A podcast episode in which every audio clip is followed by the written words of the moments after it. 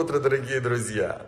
В войне с Медьяном, с ненавистью наш народ победил и вышел из нее без потерь. Эта война с ненавистью и с раздорами приводит к милосердию и согласию. Эту войну заповедал нам вести сейчас Всевышний.